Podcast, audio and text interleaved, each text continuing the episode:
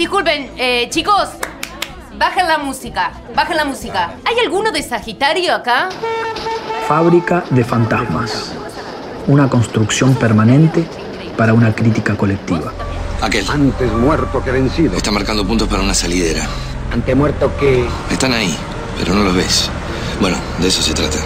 Un cineclub a la distancia. Cada uno ve lo que puede. Virtual. Bueno, a mí me han dicho que apareció uno, ¿no? Con el manto. Invitamos a un grupo de espectadores de todo el país a mirar una película y que nos cuenten su experiencia. que velaba con empeño los cuidados del canto. La película de esta semana es Las Siamesas, dirigida por Paula Hernández.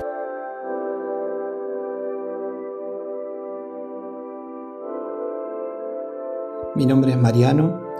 Eh, no conocía esta película, no la había visto. Lo que más me interesó fue el vínculo viscoso entre Estela y Clota, eh, la forma en que se nos presenta sin rodeos y con humor, pero con un humor suave que va cediendo a medida que se tensa la relación entre ellas. Hola, soy Adriana de Rosario. Bueno, Las Siamesas es una película dramática intimista basada en la novela del mismo nombre de Guillermo Sacomano y dirigida por Paula Hernández.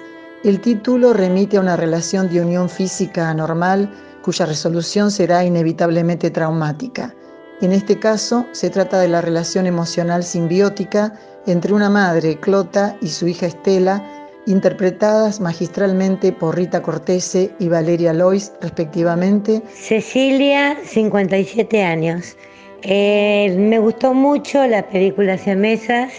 Eh, cuando hay buenos actores, con muy poco presupuesto se puede hacer una buena película. Hola todos y todas. Acabo de ver la película Las Siamesas y me sentí aliviada de saber que no es una película autorreferencial de Paula Hernández, porque la tomó de otra, de una novela, porque la peli es muy dura. Si tengo que utilizar una única palabra para describir la película sería angustia. Estaba muy interesado el remisero en la historia del innombrable. ¿Te contaste lo de los departamentos? Sí. Ahora todo Junín sabe no solamente que dejamos la casa vacía, sino que tenemos dos departamentos en la costa. Hola, soy Paula Hernández, soy la directora de Las Siamesas, co-guionista de la misma película y coproductora. Las Siamesas empieza eh, a partir de la lectura de un cuento de Guillermo Sacomano que se llama Las Siamesas también.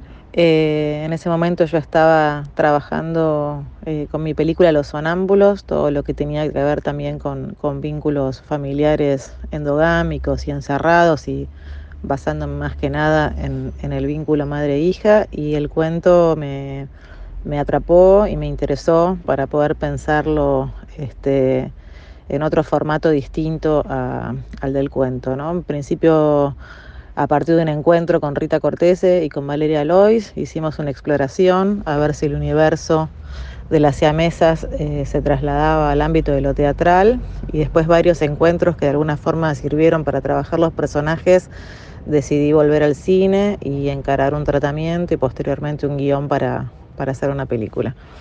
Eh, la adaptación se concentró en, en- en esos personajes y por supuesto abrió el mundo hacia, hacia otras líneas narrativas que, el cuento no tenía. Creo que eso tiene que ver siempre con el proceso de, adaptación, ¿no? de, de encontrar cuál es lo central, cuál es el núcleo de lo que se está contando y después abrir el universo hacia, hacia otro lenguaje, en este caso el cinematográfico. Fábrica de fantasmas. Hola, soy Irene, tengo 31 años, vivo en Rosario. El guion, que como leía en los créditos es una adaptación de un cuento, está muy bien llevado a la pantalla por la directora que creo que como mujer dirige muy bien a las protagonistas y tiñe todo de una sensibilidad y un clima muy adecuado que beneficia mucho a esta película. Hola, soy Javier, tengo 40 años, vivo en Tehuel.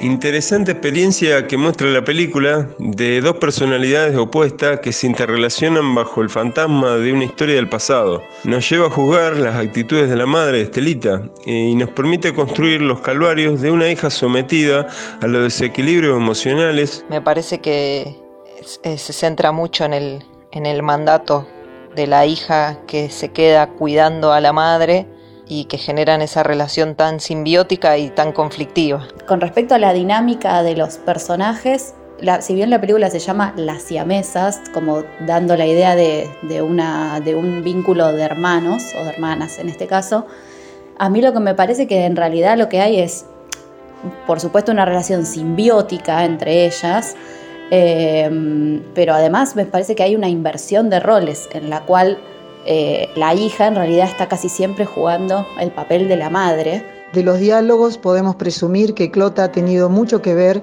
en los fracasos sentimentales de su hija. La película tiene muchos aspectos destacables. En principio, poder mostrar cómo una madre puede ser despótica y cruel, aunque disfrace sus sentimientos o trate de justificarlos por una serie de infortunios vividos mostrar cómo el presunto amor de madre muchas veces es en gran parte egoísmo. Bueno, la película Las siamesas me resultó un poco perturbadora y por momentos me encontré diciendo que vieja de mierda en repetidas oportunidades. Molesta e incomoda al tratarse de una relación filial. Como espectadora, uno se identifica con esa hija atrapada por esa relación circular que parece no tener salida. Uno está esperando todo el tiempo que Estela se desborde, cosa que solo ocurre ante una agresión inesperada por parte de Clota. Es un poco una anécdota, pero es también un momento de inflexión, un momento de libertad. Y si bien en lo personal fui empatizando más con el personaje joven, es también bastante complicado juzgar al otro personaje. Un poco porque es demasiado exagerado y encarna todos los prejuicios y miedos que uno creería no tener, pero que en definitiva son un poco un reflejo. ¿Cerraste la puerta de calle con llave? Cerraste vos, mami, te dije. Es que no me gusta dejar la casa sola. ¿Pero cerraste? Hola, soy Valeria Lois y mm, bueno, Las Siamesas es mi película favorita de todas las que hice em, porque mm, básicamente tiene algo muy especial que fue lo que pudimos hacer vincularmente con Rita y con Paula. Es un trabajo, fue un trabajo para nada parecido al trabajo, justamente, como mm, una artesanía amistosa y amorosa que mm, me parece que por suerte quedó plasmada ahí en la, en la pantalla, em, cosa que a veces no pasa y en este caso creo que, mm, que se ve hay algo de ese vínculo que, mm, que, bueno, que pudimos tejer y trabajar con mucho, con mucho amor, con mucha sinceridad entre nosotras con mucho alcohol, este, pero bueno, largas horas de, charlar y de discurrir y de mm, este, intercambiar este, pareceres y sentimientos respecto de estos vínculos, del vínculo madre-hija, ¿no? Eso es lo que pudimos darnos, aparte de la confianza este, absoluta para, para decirnos y hacernos todo lo que mm, lo que fuera necesario y, posible. Así que este, no sé si alguna vez, eh, sospecho que puede pasar o no, em, vaya a ver otra película que, vaya a igualar el sentimiento tan hermoso que me produce las siamesas. Como la relación con las madres, este, de, al final todo vuelve ahí. Eh, la mamá por delante. Bueno, abrazos para todos.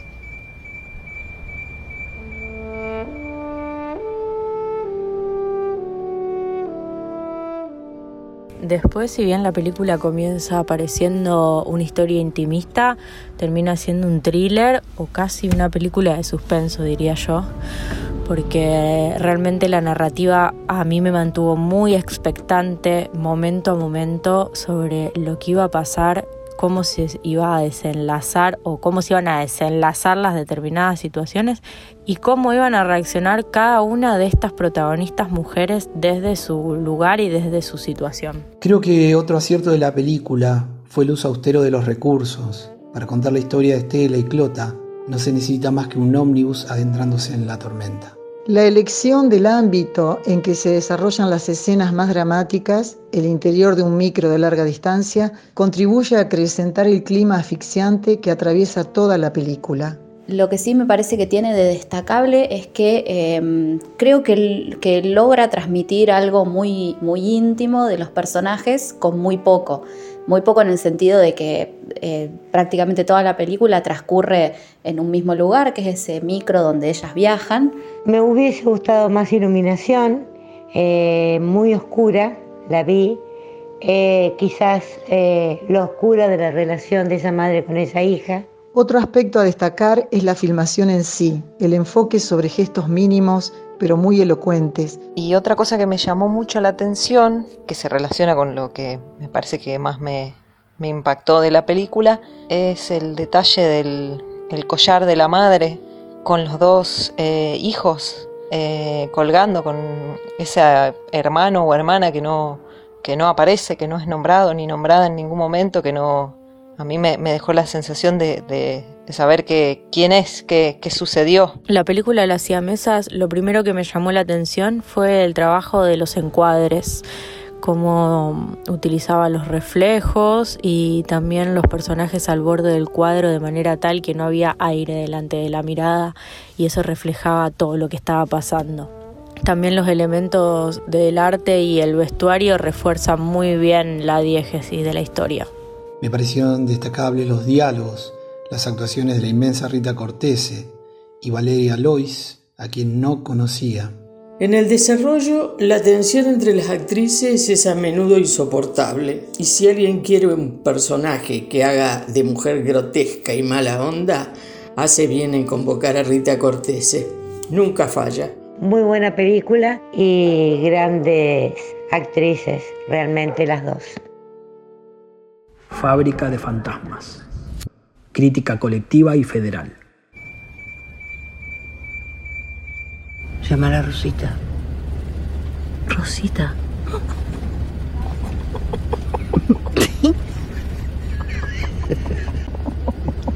y bueno, me pongo nerviosa, ya sabes No tengo señal ahora, después le mando un mensaje. Bueno, voy a dormir. ¿Quieres venir de este lado mejor? No. Además vos no vas a poder dormir de acá por los ruidos, por la luz. A mí me gusta. Miro ahí la ventana, las nubes, me relajo, miro el cielo. Me poeta. ¿Cómo están? Me encanta estar en este programa. Realmente me parece un programa necesario en nuestra querida radio. Bueno, cuando me llama Paulita Hernández teníamos algo pendiente. Yo estuve en Herencia, que fue la primera película que perduró en el tiempo, en la memoria de la gente, y eso es fantástico. Y aparece Siamesas, Paula me convoca para hacer esa película, con Valeria Lois, que es actriz fantástica, y el negro Prina también, un actor estupendo, tucumano. Y bueno, nos embarcamos en esta peli realmente que fue fantástica. Se filmó en tres semanas, pero el guion estaba escrito para tres semanas. Entonces era una producción hecha a la medida, ¿no? Fuimos, digo fuimos porque sé que hablo en este caso también por Valeria, fuimos muy felices y por Paula, fuimos muy felices filmando esa película. Es una película que, comprendimos, que nos abrigó, que entendimos, un vínculo con Valeria magnífico, porque ella es una actriz así eh, inconmensurable. Y algo que fue fácil, ¿no? No porque la película fuera fácil de hacer, sino porque Paula es una directora que coloca la cámara para el actor, ¿no?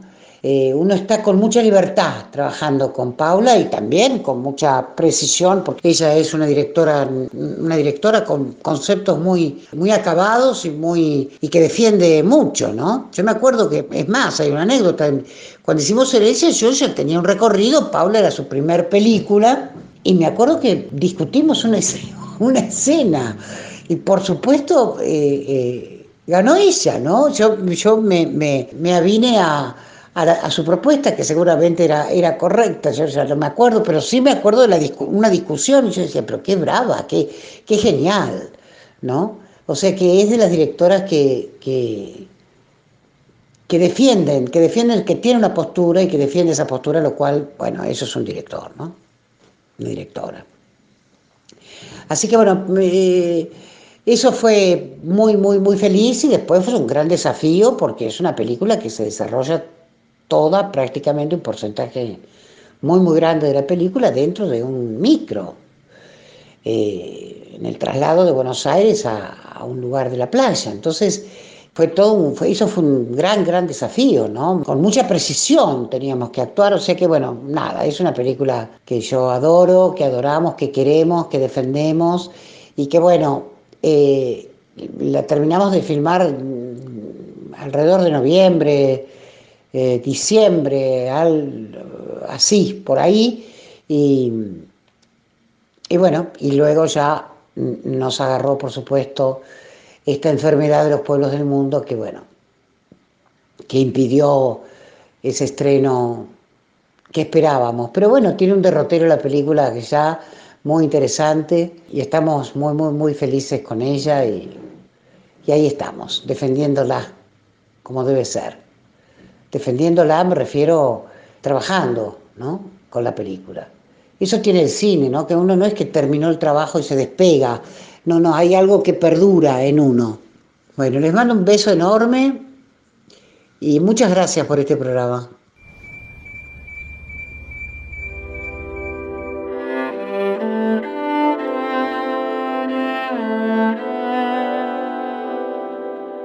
A lo largo de la película sentí varias cosas. Eh, me reí, sentí impotencia, alivio. No sé qué palabra sintetizaría esta película, sinceramente. Lo primero que me viene a la cabeza es horizontes, y estoy siendo bastante literal, pero la verdad es que no sabría cómo definirla con una palabra. Con respecto a las sensaciones que genera, eh, me parece que lo que está más presente, o por lo menos lo que me pasó más a mí viendo la película, es la sensación de, ahogo o de asfixia, no solo por el vínculo entre ellas, sino porque todo está transcurriendo casi siempre en ese micro, que es ese lugar cerrado, en el cual no tenés muchas posibilidades de moverte. Y creo que está buenísimo justamente el contraste de, de esas sensaciones que están presentes a lo largo de toda la película con la escena del final, que es al revés, un alivio. Realmente la larga escena a cámara fija que pone un fin placentero no solo a la película, sino al larguísimo, inexplicable y violento desencuentro conjunto de Clota y su hija Estela, me hizo recordar el surrealismo pictórico de Magritte o el minimalismo fílmico de Céline Chamat.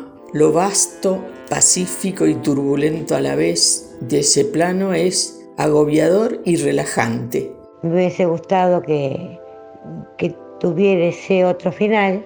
Hola, soy María Laura, tengo 43 años y vivo en Teóbal, provincia de Santa Fe. No me gustó demasiado el desenlace y me hace pensar que no hay más opciones para poder cambiar eh, su realidad, la realidad de, de esa hija, ¿no? Final abierto, como varias películas argentinas, no se sabe qué es lo que pasa después con su madre. En varios momentos pude asociar escenas de otra película española que no es ni remotamente la misma situación, pero son también dos enormes actrices, Bárbara Leni y Susi Sánchez, jugando los mismos roles de hija y madre. Es un problema mecánico. Hay que esperar. ¿Estás bien? Sí. Sí, una cosa. Tenemos que esperar, mamá. Tenemos que esperar. Sí, pero ¿cómo que estamos solas, no? Porque arriba hay. No queda nadie. ¿Nadie? No. No creo nada. De... Decime, no los habrán querido robar.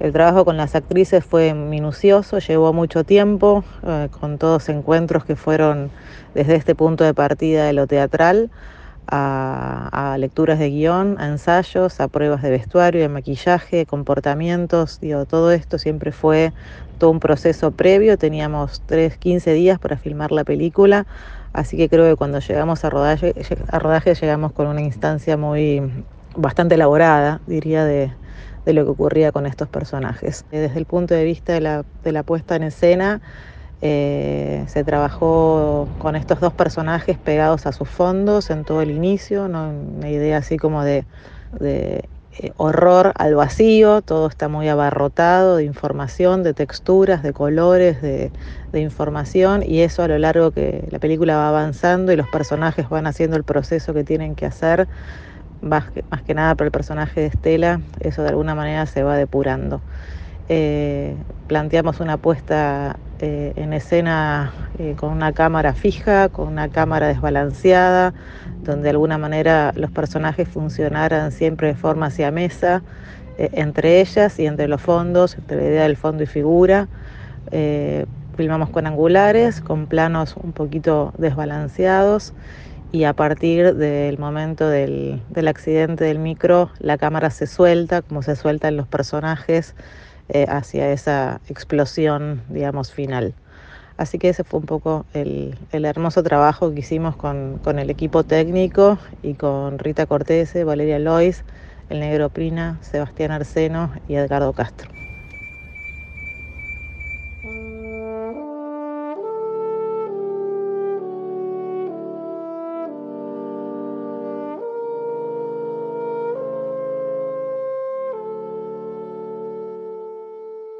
En síntesis, creo que Las siamesas no hubiera podido ser dirigida por un hombre. Su excelencia radica fundamentalmente en que su directora, también co-guionista, logra captar y transmitir la complejidad de la relación madre-hija. Una vez más, muy recomendable de ver Las siamesas, no solo porque personalmente me haya gustado, sino porque interpela y es una historia distinta del, de la mayoría que estamos acostumbrados a ver. Muchas gracias. Bueno, por ahora y por después, eso. Los dejo por un rato. Chao.